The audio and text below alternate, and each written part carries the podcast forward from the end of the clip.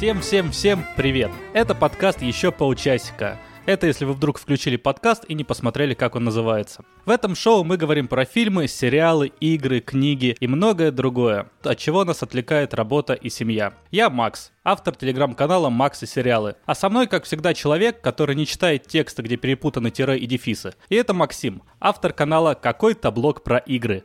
Привет каждому слушателю. Это 16 выпуск подкаста. Два эпизода назад, если помнишь, Макс, мы проводили аналогию между выпусками и возрастом, что вот 14 выпуск — это возраст, когда дают паспорт, в 16 вроде ничего такого не дают, не знаю, но 16 — это что у нас? Это Sweet 16, да, сладкие 16. Еще 16 это математически красивое число, потому что это 2 в четвертой степени, то есть 2 в квадрате и еще раз в квадрате. Ну вот, чтобы тебе было попроще представить, вот представь пиццу, да, что вот так в твоем мире пример. Вот если ее разделить пополам, потом каждую половинку еще раз пополам, и еще раз пополам, и еще раз, будет 16 кусков. Что-то маленькие кусочки какие-то. ну да, да, знал, что ты зацепишься. В общем, такое вот получается вкусное число, э, красивое. И, наверное, все эти ассоциации с сладким 16, с вкусным 16 привели нас к сегодняшней главной теме. Это будет еда, еда в сериалах, э, фильмах, играх и книгах. Опять же, два выпуска назад мы как раз говорили про спиртное, теперь мы будем говорить про съестное. Но сначала, как всегда, истории из жизни, новости и личный опыт. Одним словом, автоп.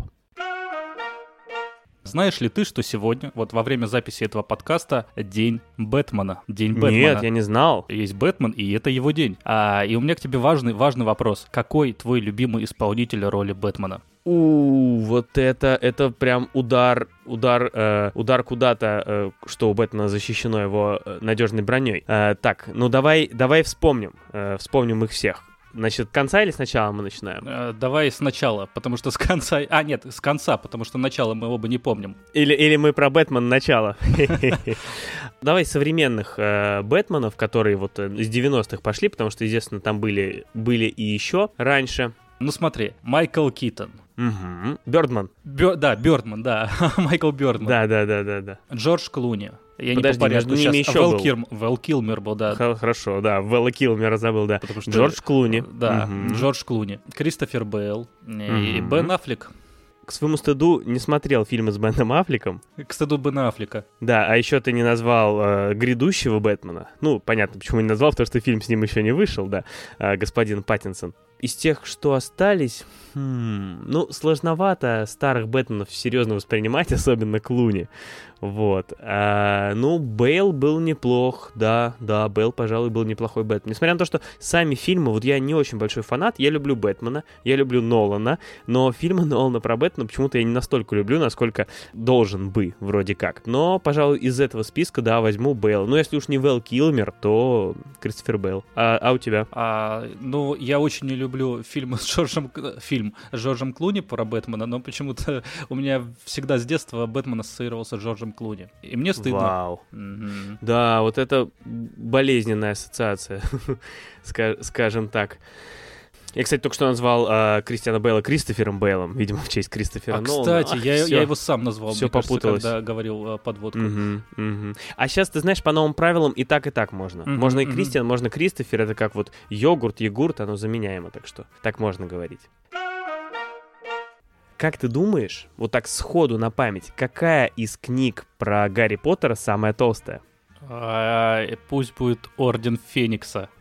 Отличный ответ. А, я думаю так же. Про толщину я имею в виду, естественно, толщину в размерах, э, в сантиметрах э, русского издания этой книги. У меня тут недалеко рядом на полке они стоят, и я использовал э, эту книгу как подставку под микрофон, чтобы было повыше. И я выбирал самую толстую книгу про Гарри Поттера, и это был, да, Орден Феникса. Но сегодня я нашел рядом немецко-русский словарь, и он просто огромный, и я теперь использую его. Кому это больше льстит, Гарри Поттеру или немецко-русскому словарю? Мне это льстит, мне удобно, вот это как бы сейчас для меня самое главное. Продолжим разговор про толстые книги. Э, Макс, я в детстве любил читать. Я сейчас люблю, но и в детстве любил. Э, и тогда я с помощью родственников даже в детстве открыл для себя такое направление, как нон-фикшн. Если это можно так назвать, наверное, нельзя. Потому что я говорю про серию книг «Энциклопедия для детей». Издательства Аванта Плюс. Ты знаешь, что это такое, Макс? Да, конечно. Мне кажется, у каждого э, ребенка нашего возраста должна была быть энциклопедия Аванты Плюс. Ну или хотя бы энциклопедия, mm-hmm. но если Аванты Плюс, ну mm-hmm. это уже уровень. А, отлично, да, действительно, это серия э, энциклопедий, книг таких больших, увесистых, особенно для детей. А, каждая книга посвящена одной теме, например, там всемирная история, биология, география, геология, это вот первые тома, я для примера называю. Я не знаю, где мои родственники в свое время нашли эти книги, но вот так получилось, что они подарили мне сначала одну, потом другую. Я как-то втянулся в это дело, и много лет э, это было хорошим вариантом подарка мне, такая книга. Я в детстве любил их перечитывать, я мог просто взять энциклопедию с полки, перечитать, освежить свои знания, например, по анатомии. Эти энциклопедии копились у меня долгие годы, и я их, можно сказать, собирал, наверное, пока не пошел в институт, так сказать, пока не узнал уже все о жизни, после этого энциклопедии уже были не нужны, я и так уже представлял себе. И после этого они много лет хранились у моих родителей, и вот в этом году, после очередного переезда, который совпал с разбором книжного шкафа у родителей, энциклопедии вернулись ко мне. А неделю назад книжный шкаф новый появился и у меня, и сейчас энциклопедии заняли в нем почетное место. Я их отсортировал по номерам томов, получилось 36 книг. Ничего да, себе. на 20 больше, чем э, номер нашего выпуска. Я причем проверил по списку, из этих 36 Понятно, что потом вышли еще, они там до сих пор, наверное, выходят. Из этих 36 я пропустил всего две книги. Хотя две, но какие? Во-первых, я пропустил зарубежную литературу 20 века. Это интересно. И информатику. Mm-hmm. То есть, казалось бы, тома, которые должны быть у меня в первую очередь, но так вышло, что я их пропустил. Но я подумываю дозаполнить эту коллекцию и уже начал на Авито писать э, таким же сумасшедшим, как и я, только которые еще и продают эти книги. И вот думаю добрать. Слава богу, что ты без энциклопедии на тему информатика разобрался, как выйти на Авито и что-то там набрать. Ты вот замечаешь, что многие те энциклопедии, которые мы читали в детстве и которые, ну, может быть, нам в детстве казалось, что мы, ну, уже эксперты в некоторых областях. Ну, что это там? Мифы Древней Греции, да, ну, все дети любили такое. Динозавры. Угу. И сейчас я понимаю, что я вообще ничего не помню. Такие, знаешь, э, клочкообразные воспоминания эпизодические, когда мне спросят, Максим, назови своих пять любимых динозавров. И этот вопрос ставит меня в ту... Мне не каждый день это спрашивают. Нет, не каждый. Но угу, вопрос угу. А равно... меня каждый. Да, но тебе, понимаешь, ну ты можешь подготовиться как бы уже, ну, там. А сейчас я понимаю, что я кроме тиранозавра там и трицератопса никого не помню. А угу, в детстве я мог угу. говорить о них часами, описывать. Нет у тебя вот такой вот проблемы? Или это возрастное? Говорят, что мозг, он ничего не забывает, и это просто куда-то прячется. И если вдруг в экстремальной ситуации понадобятся эти знания, они сразу всплывут. То есть представь там, я не знаю, не дай бог, угроза жизни, я не знаю, корабль идет ко дну, и тебе говорят, мы тебя вытащим только если ты назовешь пять своих любимых динозавров. И ты сразу же назовешь Поэтому это вполне, вполне возможно. Я думаю, что, я думаю, что это так. Не знаю, как насчет динозавров, но теперь фобия у меня стала немножко больше. А динозавров все-таки подучи, на всякий случай. Я так понимаю, что ты наконец досмотрел то, что ты очень долго смотрел. Да, да, ну не так долго, но смотрел э, дольше, чем кто-то, наверное, смотрит что-то, а может быть и это. Речь идет про сериал э, Silicon который в переводе у нас иногда, кстати, не всегда Силиконовая долина, а иногда Кремниевая. То есть я посмотрел, что оба варианта в ходу, я буду использовать второй, Кремниевая долина, который более, на мой взгляд, корректный. Ты можешь не согласиться, я знаю, что ты не согласен, мы уже об этом говорили. В двух словах, что это? Кремниевая долина. Это комедийный сериал, не ситком, а, как сейчас модно, такой нормальный сюжетный сериал с юмором. Он рассказывает про группу программистов, которые живут в Кремниевой долине в США, возле Сан-Франциско, и они запускают и развивают стартап. Мне сериал очень понравился. Он смешной, в нем отличные актеры и персонажи, в нем интересная история, он довольно правдоподобный. И, да, я уверен, что местами там тоже есть перегибы в угоду шоу, чтобы это весело и интересно было, и что профессионалы найдут к чему придраться, если будут прям очень серьезно смотреть. Но по сравнению с другими подобными проектами, где совсем уж э, придуманные явно далекими от IT людьми обстоятельства, вот здесь, в этом сериале, все ну, было на, на голову выше. То есть тут обсуждают настоящие технологии, настоящие кейсы, настоящие проблемы, которые есть у людей, и обсуждают их к месту. И здесь много такого, что называется подмечалово. То есть, э, когда говорят, обсуждают какие-то вещи, которые вот люди, которые с этим работают, они сразу узнают, и им от этого смешно. Должен отметить, что у сериала есть и проблемы. Я бы ему не поставил высшую оценку, потому что, ну, во-первых, когда его, ну, вот долго постоянно смотришь, то видно, что, в принципе, история развивается не так интересно. То есть там все время одно и то же. Все время повторяется одна и та же такая мета-история, просто на разных уровнях. В принципе, вот когда смотришь, ну, если прям внимательно следить за историей, понимаешь, что на самом деле одно и то же происходит, это уже не так интересно. Не очень ровно по сезонам все. То есть, например, вот я помню, что второй сезон, например, был не такой классный, а, но с третьего там все стало снова, снова очень здорово. То есть после первого там немножко пришлось продержаться через второй сезон. А, некоторые сюжетные линии мне показались странными, там какие-то ходы, я, так сказать, не очень могу простить создателям, но все равно это отличный сериал, который я могу рекомендовать всем любителям комедий и особенно тем, кому интересна тема IT. Очень его люблю, да. У меня, кстати, mm-hmm, я правильно. вот период, правильно, когда я его смотрел, а, я смотрел параллельно вице-президент, а они оба сериалы HBO, и они прямо вот у меня в голове вместе всегда идут. Оба сериала классные, оба очень актуальные. Но и, конечно, в Кремниевой долине это, ну, наверное, один из там моих десяти любимых персонажей это Гилфойл. Да, да, да, да, да. Поддерживаю, поддерживаю, действительно классный. Если вам нравится другой персонаж в этом сериале, или вам тоже нравится Гилфойл, или вы вообще не в курсе, что это за сериал, напишите нам об этом. Написать нам можно в нашем чате э, под нашим каналом в Телеграме, или в нашей группе ВКонтакте, или вообще где угодно. Нас не так трудно найти э, по названию или по ссылкам в описании выпуска. Приходите, подписывайтесь на наши соцсети и пишите нам. Главная тема сегодня вкусная, сочная, хрустящая. Какие еще мы придумаем эпитеты для ее обозначения? Ароматная. А, хорошо, да, тут у тебя просто кольцо было, как будто не, не пишет ничего Audacity эти полчаса. Нет, а, ароматная.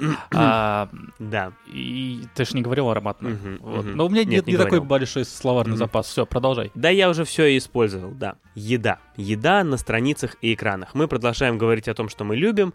Если вы думали, что мы любим фильмы, сериалы, игры и книги, то нет, мы любим спиртное, еду, вот. И по такому поводу говорим про них через Э, то, что э, интересно, например, вам, фильмы, сериалы, игры и книги. Да, сегодня про еду. Что едят в фильмах, что едят на экранах, что едят герои произведений разных, и что едим мы, когда про все это читаем и смотрим. Вот о чем сегодня говорим. Ну, во-первых, Макс, что ты сегодня ешь? У меня был сегодня а, суп а, суп. У меня ага. жена сделала мой любимый суп, там, с говядинкой, там, всякие зеленушки, mm-hmm. что там, в жидкость всякая. Ага, понятно, понятно. То есть, то есть во время выпуска ты ничего не ешь в этот раз, да?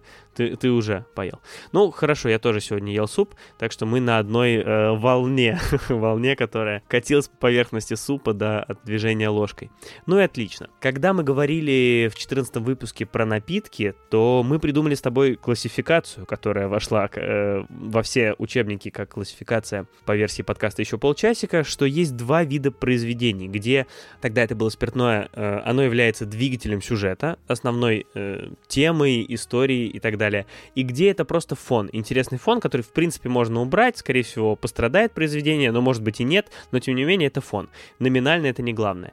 Как думаешь, подходит ли эта наша классификация для еды? Подходит, но я бы добавил еще третий, третий э, подраздел, так сказать. Первое, второе и третье. Именно. Все вот эти вот фильмы, сериалы, книги, все вообще, где нет еды вообще. Mm-hmm. Почему не учитывать и такое? То есть, может быть, это наоборот символ, знак того, что автор отрицает еду. Да, и в, и в, отличие, в отличие от темы спиртного, мы понимаем, что кто-то, может быть, пьет, кто-то, может быть, не пьет вообще. Но мы догадываемся, что все едят. Со слухи ходят, слухи ходят. Да, да, да, да. Поэтому, если где-то не едят, то это, возможно, возможно, умышленно опустили эту тему, либо не опустили, но вот э, почему-то забыли, не включили. Вот будем разбираться, хорошо это или плохо. Давай, а где едят? Не, давай начнем с классического нашего вопроса. Максим, какая, какой вот у тебя фильм а, больше всего ассоциируется с едой? У меня есть на это ответ есть ответ. Э, он, наверное, будет не популярен, но он довольно однозначный. Кто меня знает, без сомнения скажет, что я люблю э, Кристофера Нолана, режиссера. Э, не путать с Кристианом. И э, есть такой другой режиссер, которого зовут канадским Ноланом, его зовут Дани Вильнев. О нем актуально вспоминать, потому что э, в этом году выходит его Дюна, э, не путать с группой Дюна. И, значит, Дани Вильнев снял фильм. Это небольшой фильм, короткометражка, который называется «Этажом выше». Не самый известный фильм, вот, 2008 э, года, длится всего 11 минут, так что его можно посмотреть, э, например, пока идет автоп нашего подкаста. Это такой вот очень, наверное, это можно назвать артхаусом, потому что это довольно странный фильм. А, в нем показывается один обед, и, собственно, ничего больше не происходит. В нем даже нет диалогов, насколько я помню. В нем просто а, люди, ну, я уж расскажу весь сюжет, потому что 11 минут, как бы, там ничего особо не происходит. Люди сидят, э, едят, у них роскошный стол, пиршество. Это все выглядит довольно странно. Такой прям абсурдная, такая гипертрофированная трапеза у них. Стол ломится от еды, и еду несут все более и более странную. Начинает какой-то обычной еды, потом там появляется какая-то а, голова носорога запеченная. Они это все едят, едят, обжираются, не прекращают. Все 11 минут. И потом, насколько я помню, там даже проваливается просто пол под ними. Они падают ниже, и люди, которые их обслуживают, они говорят next floor, типа на следующий этаж. Кстати, кажется, это неправильный перевод этого фильма, то есть не этажом выше, а next floor они как раз ниже спускались, потому что у них стол проваливался от еды. И они спускаются, едят дальше, и пока они не начнут проваливаться дальше вниз в бесконечность а, в этом своем бесконечном обжорстве. Такой вот аппетитный фильм. Я вот смотрю список актеров, которые принимали участие в фильме. Я-то не смотрел Давай. его. Вообще никого не знаю из них, честно говоря. Это достаточно такие, э, видно, не очень известные ну, актеры. Да, да, да. Нил Кроич, Жан Маршан, Кеннет Фернандес. А потом идет Сергей Марченко. Сергей Марченко сыграл, сыграл одну из ролей. Ну, классно же. Да, Сергей Марченко там засветился. Угу. Смотрю список его фильмов, а, ни один не смотрел, но вот «Этажом выше» у него самый рейтинговый на кинопоиске, по крайней мере, 7,3, а предыдущий фильм «Второй фронт» 3,8. Тоже видно ничего. Он, кстати, снимался в фильме «Московские каникулы». Довольно известный фильм. А, да, да, да, да, да. Вот здесь с Ермольником. Вижу. Вот здесь вот вижу, да. Вот, видишь, а, говоришь, не смотрел. Вот даже и смотрел. Так что, может быть, ты его уже, уже и видел. Вот. Ну, в общем, посмотрите, если вы любите Нолана любого, или вообще вам интересно что-то посмотреть такое необычное. Между прочим, этот фильм а, победитель Канского фестиваля, получил премию премия Канал Плюс, видимо, какая-то специальная премия, которую вручал Канал Плюс. Так что хочется чего-то интересненького, посмотрите Next Floor. А если любите Нолана, посмотрите фильм Вильнева. Знаешь, а у меня как-то я вот задумался, что нет особо фильма, вот, э, который прям очень ассоциируется с едой. Конечно, есть наши... А что, так можно было ответить? Да, вот, поэтому продолжаем. Не, на самом деле а, есть просто, ну, условно Иван Васильевич, да, который или... А... Меняет профессию. Да, угу. меняет, да, меняет профессию. Или есть ирония судьбы, которая ассоциируется у нас или ну, с, с праздником, паром. да. Заливная рыба пресловутая. Да, ну а там икра а, баклажановая, а, заморская. То есть какие-то более такие, знаешь, воспоминания из детства. Но есть, например, сериалы, которые я посмотрел недавно, но они почему-то запали мне в душу именно едой, как, например, «Дом с прислугой». Он выходил буквально а, еще прошлой зимой. Да, звучит есть... как что-то, где много едят. Это сериал, который создан Шьямаланом, известным режиссером, который снял «Спли». Найтом. Да, Найтом. «Неуязвимый». «Стекло» он еще снял. «Таинственный лес» он снял. Кстати, очень советую фильм. Я вот в общем-то, сериал про то, что молодая супружеская пара, у них, э, я не буду, я совсем не буду спойлерить, есть младенец, и к ним приезжает девушка, которая должна стать няней для этого младенца. А отец семейства, он э, работает поваром на дому, то есть он готовит mm. блюда у себя дома, готовит, выс- ну, занимается высокой кухней и поставляет это там в разные рестораны, какие-то встречи, то есть он делает это все дома, а потом курьеры это все развозят. Такая достаточно специфическая профессия, и вот именно этот сериал, почему-то, не знаю, каким своеобразным образом, именно он отложился у меня в памяти, э, то, что это сериал про еду. Хотя там этого на самом деле мало, это такой триллер, это практически сериал ужасов, приближен к этому, но там же, а, я не упоминал об этом в выпуске про спиртное, очень много вина. Там классный персонаж Руперта Гринта, который как раз э, Рон Уизли из Гарри Поттера. Он, э, да, он играет сестру жены, вот главного героя, и он всегда приходит к ним в дом. Сестру? И... Ой, брата жены. А, брата. Э, да, главного героя. И он всегда заходит, заходит в дом и сразу идет и берет бутылочку вина. У них большой там погреб а, с вином, ну, видно, как там, как у повара собирается. И он всегда очень долго выбирает бутылочку, всегда ее берет, открывает и начинает пить. Это достаточно забавный такой персонаж. И этот фильм, он готовит там странные блюда, которые не очень приближены к жизни. Да, это такие рестораны, то он там рыбу убивает на кухне, то еще что-то. Но также при этом приезжает вот эта няня, и она начинает готовить себе вот этот, знаешь, Кэмпбелл суп, который у Уорхола э, изображен. Mm, да-да-да-да, из банки, из жестяной банки Да. такой, да? Ну вот, и она приезжает и начинает готовить вот этот камбол суп. Ну, вообще, э, сериал я советую, это классный триллер, но вот это вот перекликание с едой редко такое встречается. Символизм в еде в современной культуре, вот в сериалах, именно что на еду сделана такая большая ставка. И вот здесь как раз так интересно подано, как и блюдо подано, так и э, сама еда. Ах, как ты.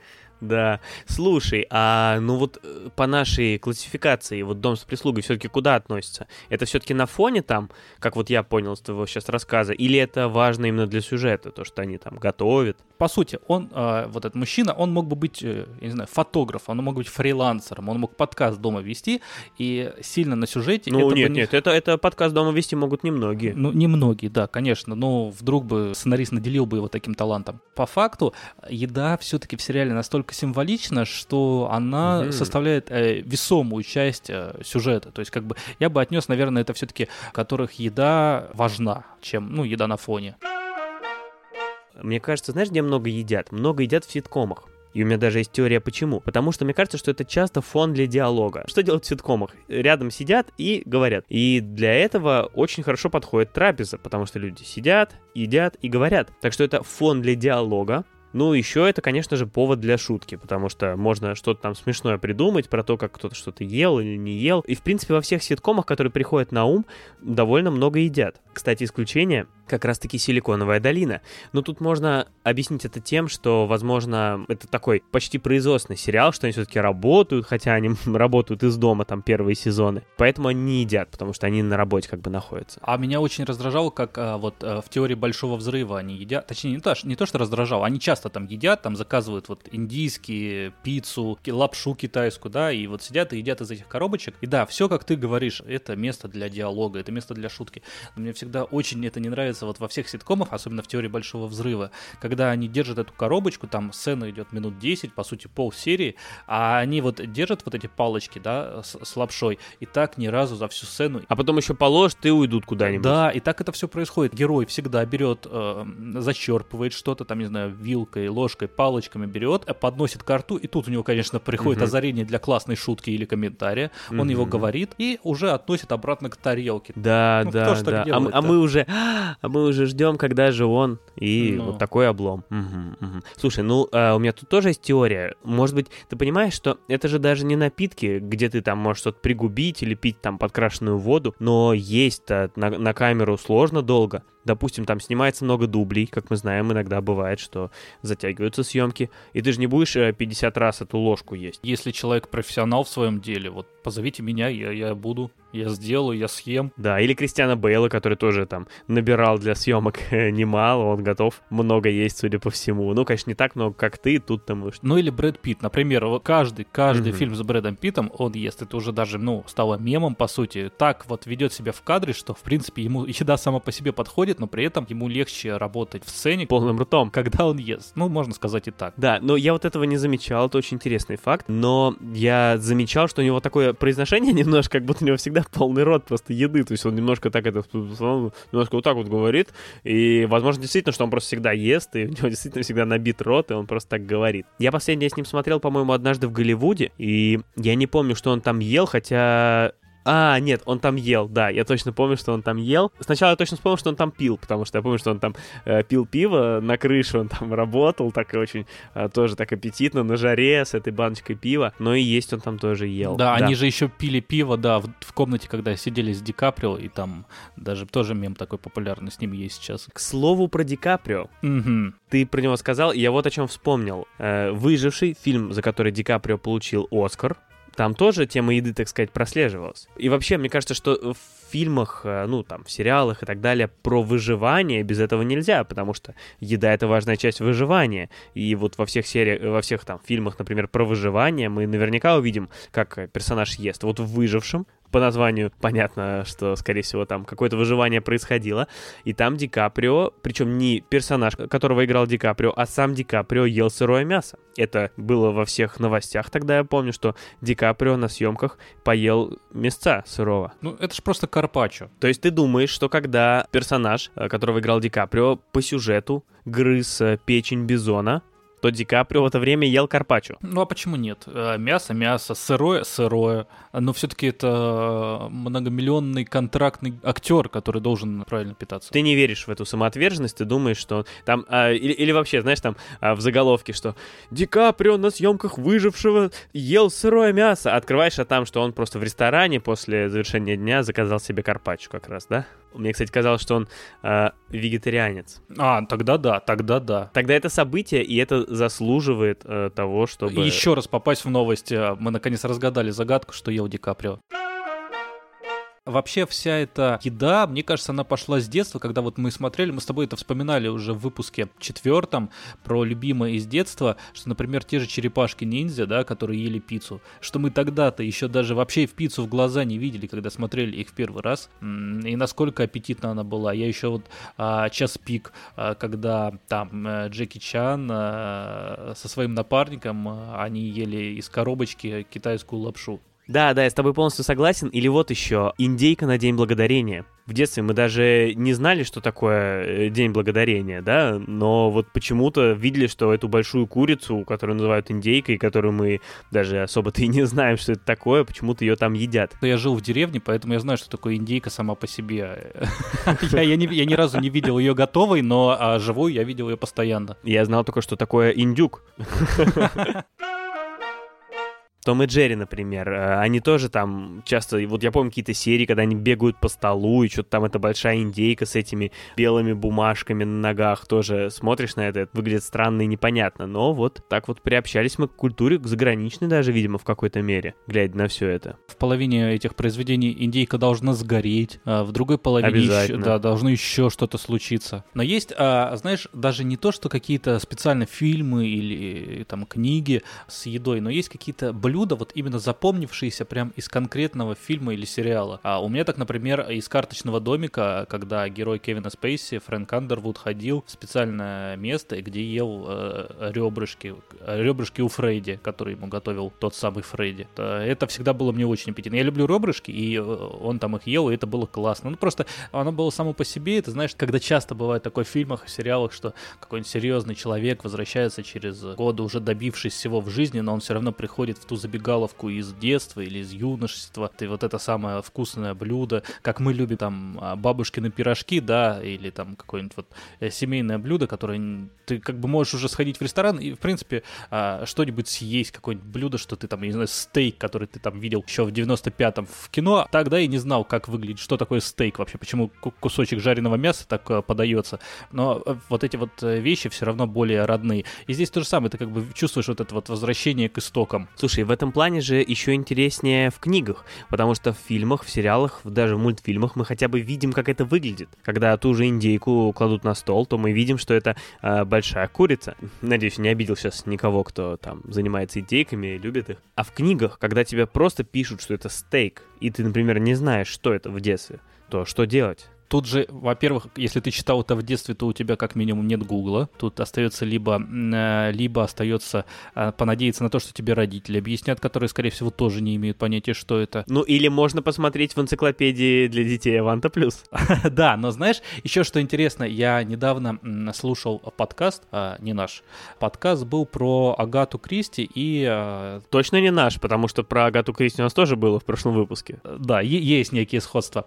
И в этом подкасте говорилось рассказывалось, а там был филолог, и она рассказывала про то, что как плохо переводили у нас Агату Кристи в советское время, ну и вообще, в принципе, плохо переводили некоторые вещи, потому что некоторые блюда, там, например, кекс, его переводили как а, булочка. А слово маффин тоже переводили как булочка, бургер переводили как бутерброд. То есть, э, насколько все это упрощалось, потому что советскому человеку не были известны все эти слова, и, соответственно, ему не нужно было знать. То же самое, как там в разных а, романах а, сокращались, например, описания женского гардероба, потому что тоже советской женщине не нужно было знать а, все вот эти вот... Да лучше не знать, да. И вот поэтому, как бы, когда мы читали книги там со старым переводом, даже сейчас можно обратить внимание, что некоторые блюда очень странно переведены. Или, например, э, над пропастью воржи. По-моему, была история, сейчас вот не берусь э, железобетонно утверждать, но, по-моему, тоже в старых переводах что-то вроде чизбургеры было в оригинале, их перевели как сырники или как-то так. То есть э, смысл меняется совершенно. Да, и э, здесь, мне кажется, можно довериться только русской классике нашей родной в описании еды, потому что у нас тоже были шикарные описания, например,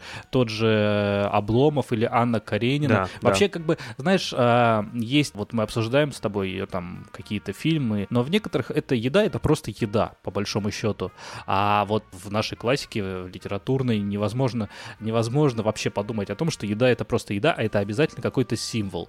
Там, когда Обломов влюбляется, он начинает есть более возвышенное блюдо, то есть это более такую высокую кухню. Та же большая сцена с пиром Вани Карениной, это тоже большой символ. Э, Ну, то есть это все уже немножко по-другому воспринимается. То есть можно посмотреть вообще весь фильм про еду, я не знаю, какой-нибудь э, современный, где еда это будет просто как э, профессия, как, э, как ну вот повар профессия, а еда будет это какое-то там действие, просто необходимое человеку. Но вот раньше все-таки каждое, каждое движение, каждый эпизод в романе был важным. И здесь сцены с едой были не менее важны, если не более, чем многие другие. Раньше было лучше. Ну или вот, например, а, Гарри Поттер, уже упомянутый, кажется, сегодня. Там же тоже много еды. Но там она играет, мне кажется, другую роль. То есть она там э, дополняет образ этого мира волшебников. То есть вот эти все странные блюда, странные какие-то сладости, которые они едят, там какое-нибудь сливочное пиво. Что даже, если так подумать по смыслу, то это все какая-то ерунда на самом деле. Что за сливочное пиво? Что это пиво из сливок, пиво со сливками? Не звучит как что-то вкусное. Но если не вдумываться, то это звучит довольно забавно. Это дополняет образ этого странного мира волшебников. Как сейчас вот все крафтовые пивоварни, там шоколадное пиво какое-нибудь, тоже а, молочное Ну пиво. да, да. Это прямо от- отличный слоган для этих крафтовых пивоварен. Это не звучит как что-то хорошее. Есть же еще просто много фильмов тех же, которые еда для них это центр сюжета. Я не знаю, там Рататуй мультфильм. Да, вот отличный пример. Да, да, да, да, да. Или а, другой фильм, который не может а, без еды происходить, хотя, в принципе, там особо-то и не едят. а, фильм Основатель который э, какое-то время назад тоже я смотрел. А, кстати, интересно, что в этом фильме главную роль играет а, Майкл Китон, первый современный исполнитель роли Бэтмена. Ну, это так просто факт. А, Это байопик, между прочим. Это фильм, основанный на реальных событиях. Я, я сразу расцвел, когда о нем вспомнил, потому что давненько в нашем подкасте не было ничего на реальных событиях, особенно байопика. Вот, наконец-то вспомнил. Это фильм о жизни бизнесмена Рэя Крока, которого, собственно, играет Майкл Китон. Фильм про то, как э, Рэй Крок познакомился с братьями Макдональдами, одного из которых, кстати, играет Ник Оферман, между прочим. Просто тоже еще интересный факт, наш любимый. Далее Рэй Крок помогает им развить франшизу Макдональдса и превратить ее, собственно, в такую панамериканскую корпорацию, которая э, на всю страну становится известной, популярной, и, собственно, далее мы все знаем, как история Макдональдса развивалась, вот. Ну, более подробно не буду говорить про сюжет, потому что это того стоит, это очень интересный фильм, очень интересная история, э, обязательно посмотрите. Ну и, собственно, Макдональдс, то есть в этом фильме говорят про компанию, которая готовит еду, и там показывают эти рестораны, и показывают, как они готовили, как они начинали, и вообще, как выглядела эта индустрия до того, как туда пришел Макдональдс. Это очень интересно, как в начале э, герой Майкла Китона, э, Рэй Крок, как он ест в том, что он называлось рестораном быстрого питания, когда он подъезжает на машине, к нему выходит официантка прямо к машине, берет у него заказ, потом приносит, то есть совсем все по-другому было, и забавно выглядит, хотя им казалось, что как бы все как и должно быть, вот, как это все было.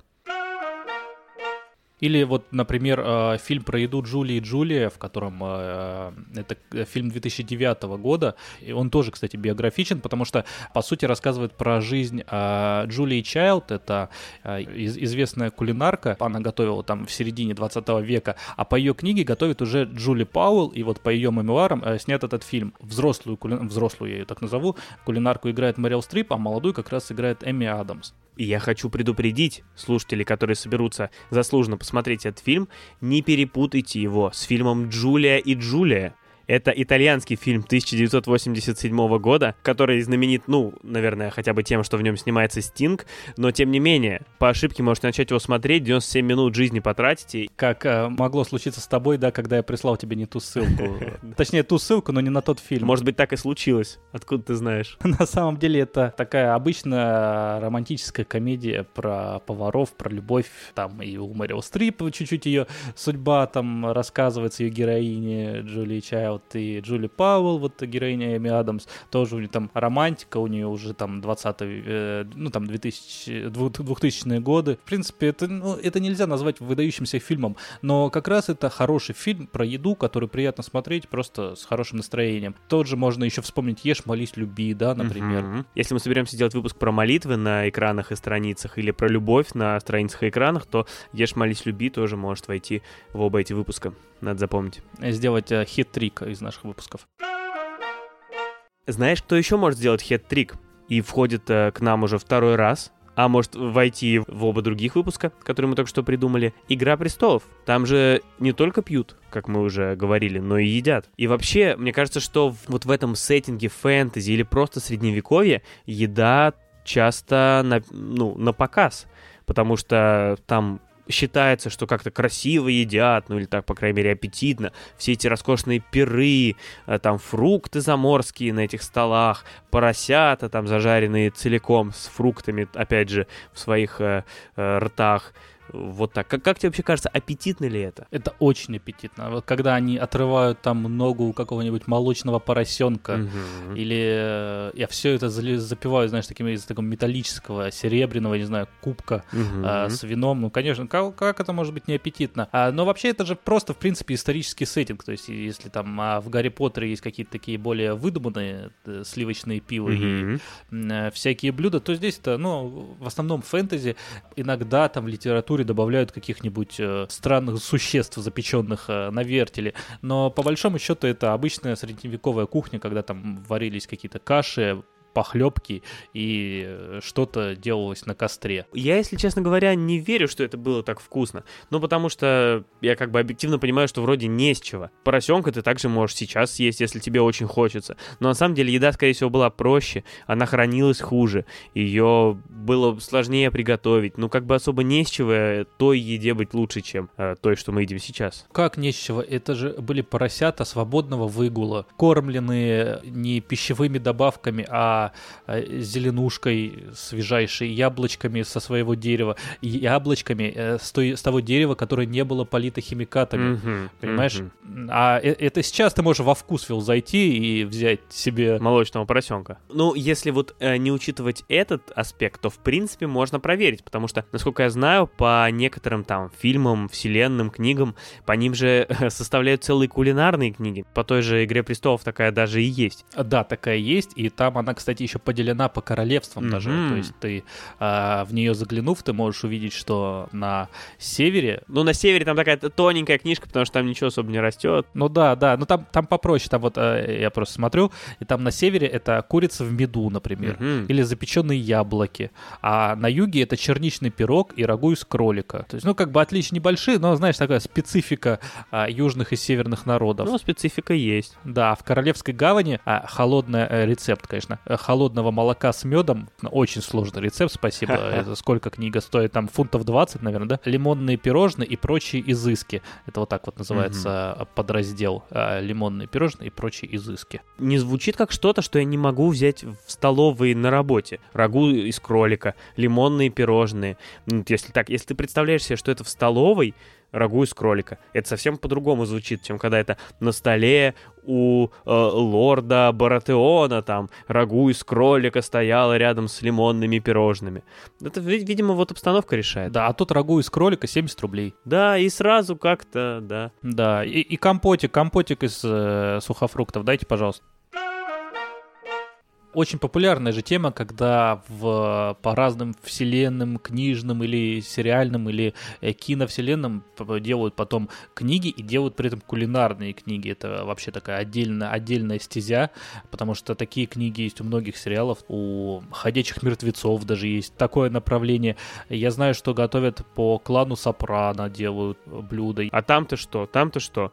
Итальянская кухня Ну, или... конечно. Но, понимаешь, если итальянская кухня дома клана Сопрано, например, то и книга-то уже стоит дороже. Естественно. Ха. Это не просто какая-то энциклопедия. Даже у Светлячка культового научно-фантастического сериала, который там сколько эпизодов? Меньше 20, но все равно есть своя кулинарная книга. Как ты вообще, вот скажем, ты поклонник сериала. Ты бы хотел... Откуда э, ты знаешь? У меня есть люди, которые могут Ага. рассказать. Ладно. Ты, Хорошо. Вот, есть ли у тебя сериал вообще, э, то ты по-другому сформулирую, есть ли у тебя сериал, который ты, ну или фильм, вот ты бы хотел э, кулинарную книгу по нему, чтобы ты или там жена приготовили что-нибудь, ну вот готовили даже, знаешь, разнообразили рацион. Да нет, пожалуй, я не выделяю какого-то вот сериала, который я люблю за его кулинарную часть. Поэтому, наверное, наверное, нет. То есть ты не ради этого смотришь, да, вообще э, фи- фи- фильмы и сериалы? Я должен признаться, но нет, нет, нет. Я знаю, что у тебя, наверное, иначе. Просто кто-то войну перематывал, перелистывал а, в «Войне и мире», я вот перелистываю все сцены без еды. Если ты, э, когда смотришь, тебе вот э, доставляет удовольствие смотреть, как там едят или готовят, сам ты в это время что? Ты ешь, когда смотришь? Или, например, э,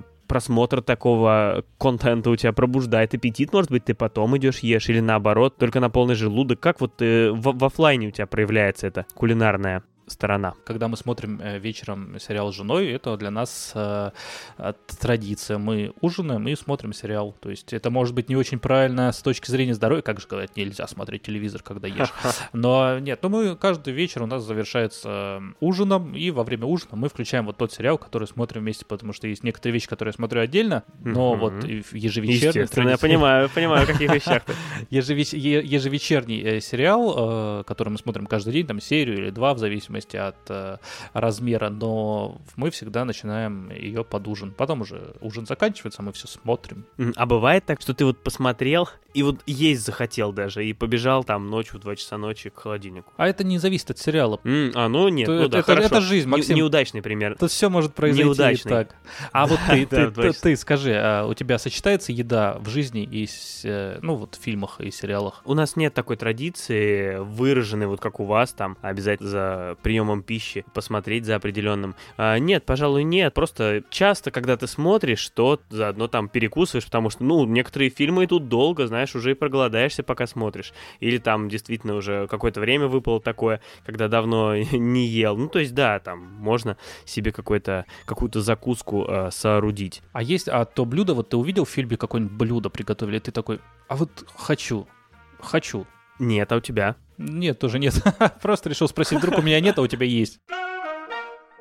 Я знаю, что есть люди, которые смотрят, например, сериалы даже, когда готовят. Ты к таким себя можешь отнести или нет? Я готовлю очень редко. Я практически сейчас я Мгм. вообще не готовлю. У меня готовит жена, но она относится к кулинарии серьезно. Она максимум слушает музыку, но никогда не отвлекается вот на вот это все. А я просто как человек, вот когда я там, это происходит очень редко, но готовлю, а, я всегда себе что-нибудь включаю, но просто я еще очень медленно готовлю. То есть если у кого-то это занимает там полчаса сделать какое-нибудь блюдо и поставить его в духовку или там заложить, то для меня это целый процесс, который я уделяю полдня. А, ну да, теперь понятно, почему ты редко с этим сталкиваешься. Только за смертью посылать.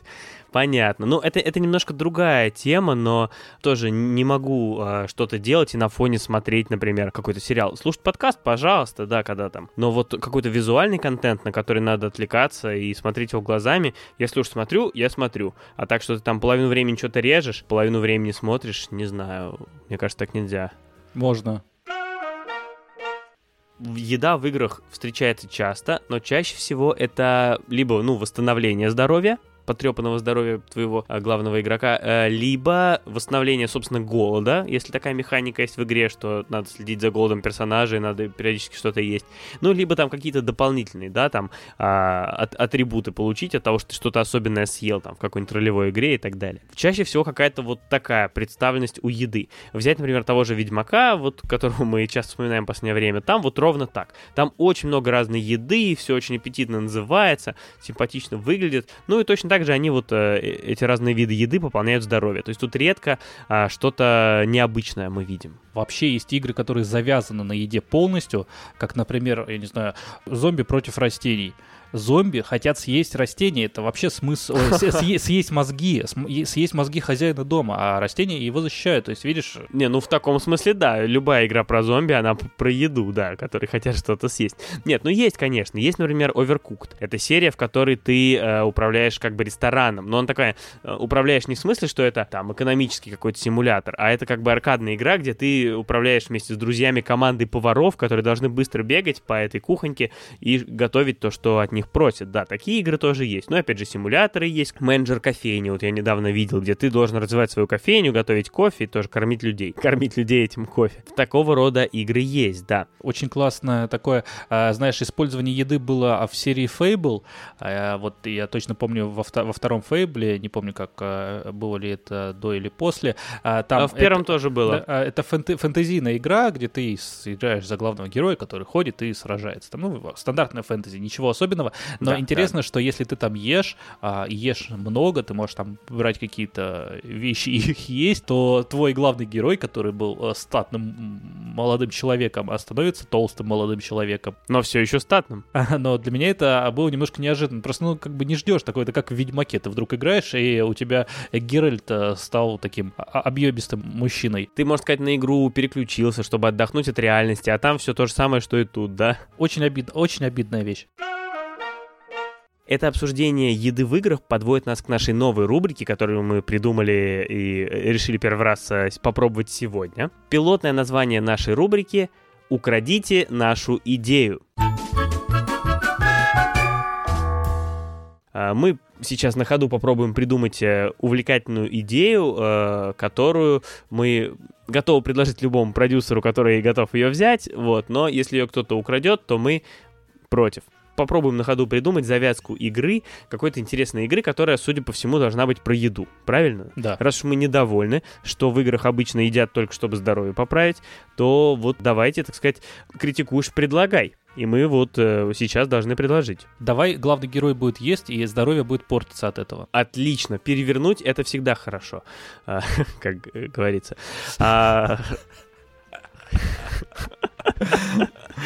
а, ну, кстати, да, в некоторых играх ты можешь растолстеть, потому что ты много ешь, так что это, это в какой-то мере было, да. Ты будешь есть, а здоровье портится. А зачем тогда есть? Погоди, а давай, давай начнем вот с чего? Жанрово. Вот что это будет? РПГ или, не знаю, экшен? Э, может быть, э, стратегия какая? Вот что бы ты хотел про еду? Э, ну, симулятор это неинтересно, наверное, когда ты просто симулятор ресторана. Может быть, есть какая-то... Хорошо, экшены. В экшенах ты обычно ешь, действительно, чтобы поправить здоровье. То есть ты там с кем-то сражаешься, и вот ты можешь... А может быть, ты сражаешься с едой? Или сражаешься за еду? Или ты еда и сражаешься, чтобы тебя не съели? И смотри, это уже получается что-то либо батл рояль какой-то, либо mm-hmm, э, игра mm-hmm. просто на выживание. Тебя забросили... Это какие-то голодные игры. О, кстати, и голодные игры. Очень да, вот и, на, и название готово. Как хорошо, что оно свободно. А, просто ты как бы оказываешься в какой-то игре, тебя столкнули с другими... На столе ты оказываешься с соперниками, и ты должен э, противостоять им, чтобы завладеть своим кусочком пищи, но не стать едой для другого. Это значит праздничный стол. Праздничный стол большой, там какое-то свадебное торжество, и очень много разной еды оказалось, и каждый человек играет за какую-то за какой-то кусок еды. Получается, это, на, на самом деле это получается симулятор, но симулятор застолья. А, и ты играешь, да. играешь за молодого человека, который пришел знакомиться с родителем девушки, э, с родителями девушки, а, и стесняешься, но еды очень много, а ты стесняешься извиняюсь, это как бы э, вот тебе положили там чуть-чуть салатика, ты его съел, ну ты же ты молодой, ты растущий организм, ты хочешь есть, да. а но взять стесняешься. И как быть? И ты должен как бы вот диалогово все вот это есть, но при этом не разозлить соседей своих, чтобы там, знаешь, отец не сказал, что-то он много жрет, то-то и выгнать. асимметричный и асимметричный мультиплеер будет. Э, одна команда играет за людей за столом, а другая команда играет за еду. То есть ты за столом должен съесть, а ты, тот, кто играет за еду, он должен еще и не быть съеденным, например. И, так сказать, не себя подставить, а, а соседа по тарелке. А геймплей какой будет? То есть вот ты играешь за игру. Это ты должен физически mm-hmm. убежать, а, управляя, так сказать, не знаю, плюшкой, mm-hmm. повидлом, или как какой-то более, может быть... Э... Я просто задумался про, про каламбур игра-икра. Это, это хорошая. Вот она еще еда, которая, которая не, не охвачена, и которая как раз, например, ты, ты бутерброд с икрой. Да. Просто я себе представляю этот праздничный стол как поле боя. Понимаешь, там много еды, все бегут, шум, бегут эти бутерброды, и кого-то хватает рука. О нет, они схватили Брайана, все, он уже не жилец, бежим дальше. Они прячутся под салатом, кто-то берет этот салат, чтобы наложить. Куски салата тоже такие, нет, помогите, какой-то шматок оливье падает бутерброды его тащат, а он уже распадается на отдельные куски гороха и колбасы. Вот, мне кажется, такая какая-то аналогия напрашивается. Должен успеть вернуться в холодильник, ну, чтобы э, у, тебя иди, у тебя идет тайминг, который там отсчитывает uh-huh. 3 минуты, пока ты там, не знаю, свежий, и ты должен успеть uh-huh. вернуться в холодильник до этого момента. И смысл игры остаться на завтра. То есть, вот знаешь, как еда. Это на, это на завтра, ладно, завтра доедим. И вот ты хочешь как стать, на Новый год. Да, стать тем бутербродом, а, чтобы остаться в холодильнике до следующего дня. Как в батл рояле, последним бутербродом ты должен остаться. Последний бутерброд. Отлично. Отлично, я бы да, а, просим вас, дорогие друзья, украдите нашу идею. Возможно, мы решим поменять название, если эта рубрика вы, выживет, как а, бутерброд на праздничном столе. И мы даже спросим вас какие-то варианты названия, вам предложим проголосуем или выберем что-то из того, что предложите вы. Все может быть. Спасибо вам, что были в этом выпуске с нами, и ждем вас в других выпусках. Это был интересный диалог, было прикольно вспомнить про то, что мы смотрели и читали а, с едой, потому что мы любим и еду, и любим смотреть и читать. И спасибо тебе, Максим, за то, что ты а, тоже что-то смотрел, что-то читал а, и что-то ел. Всем спасибо и пока.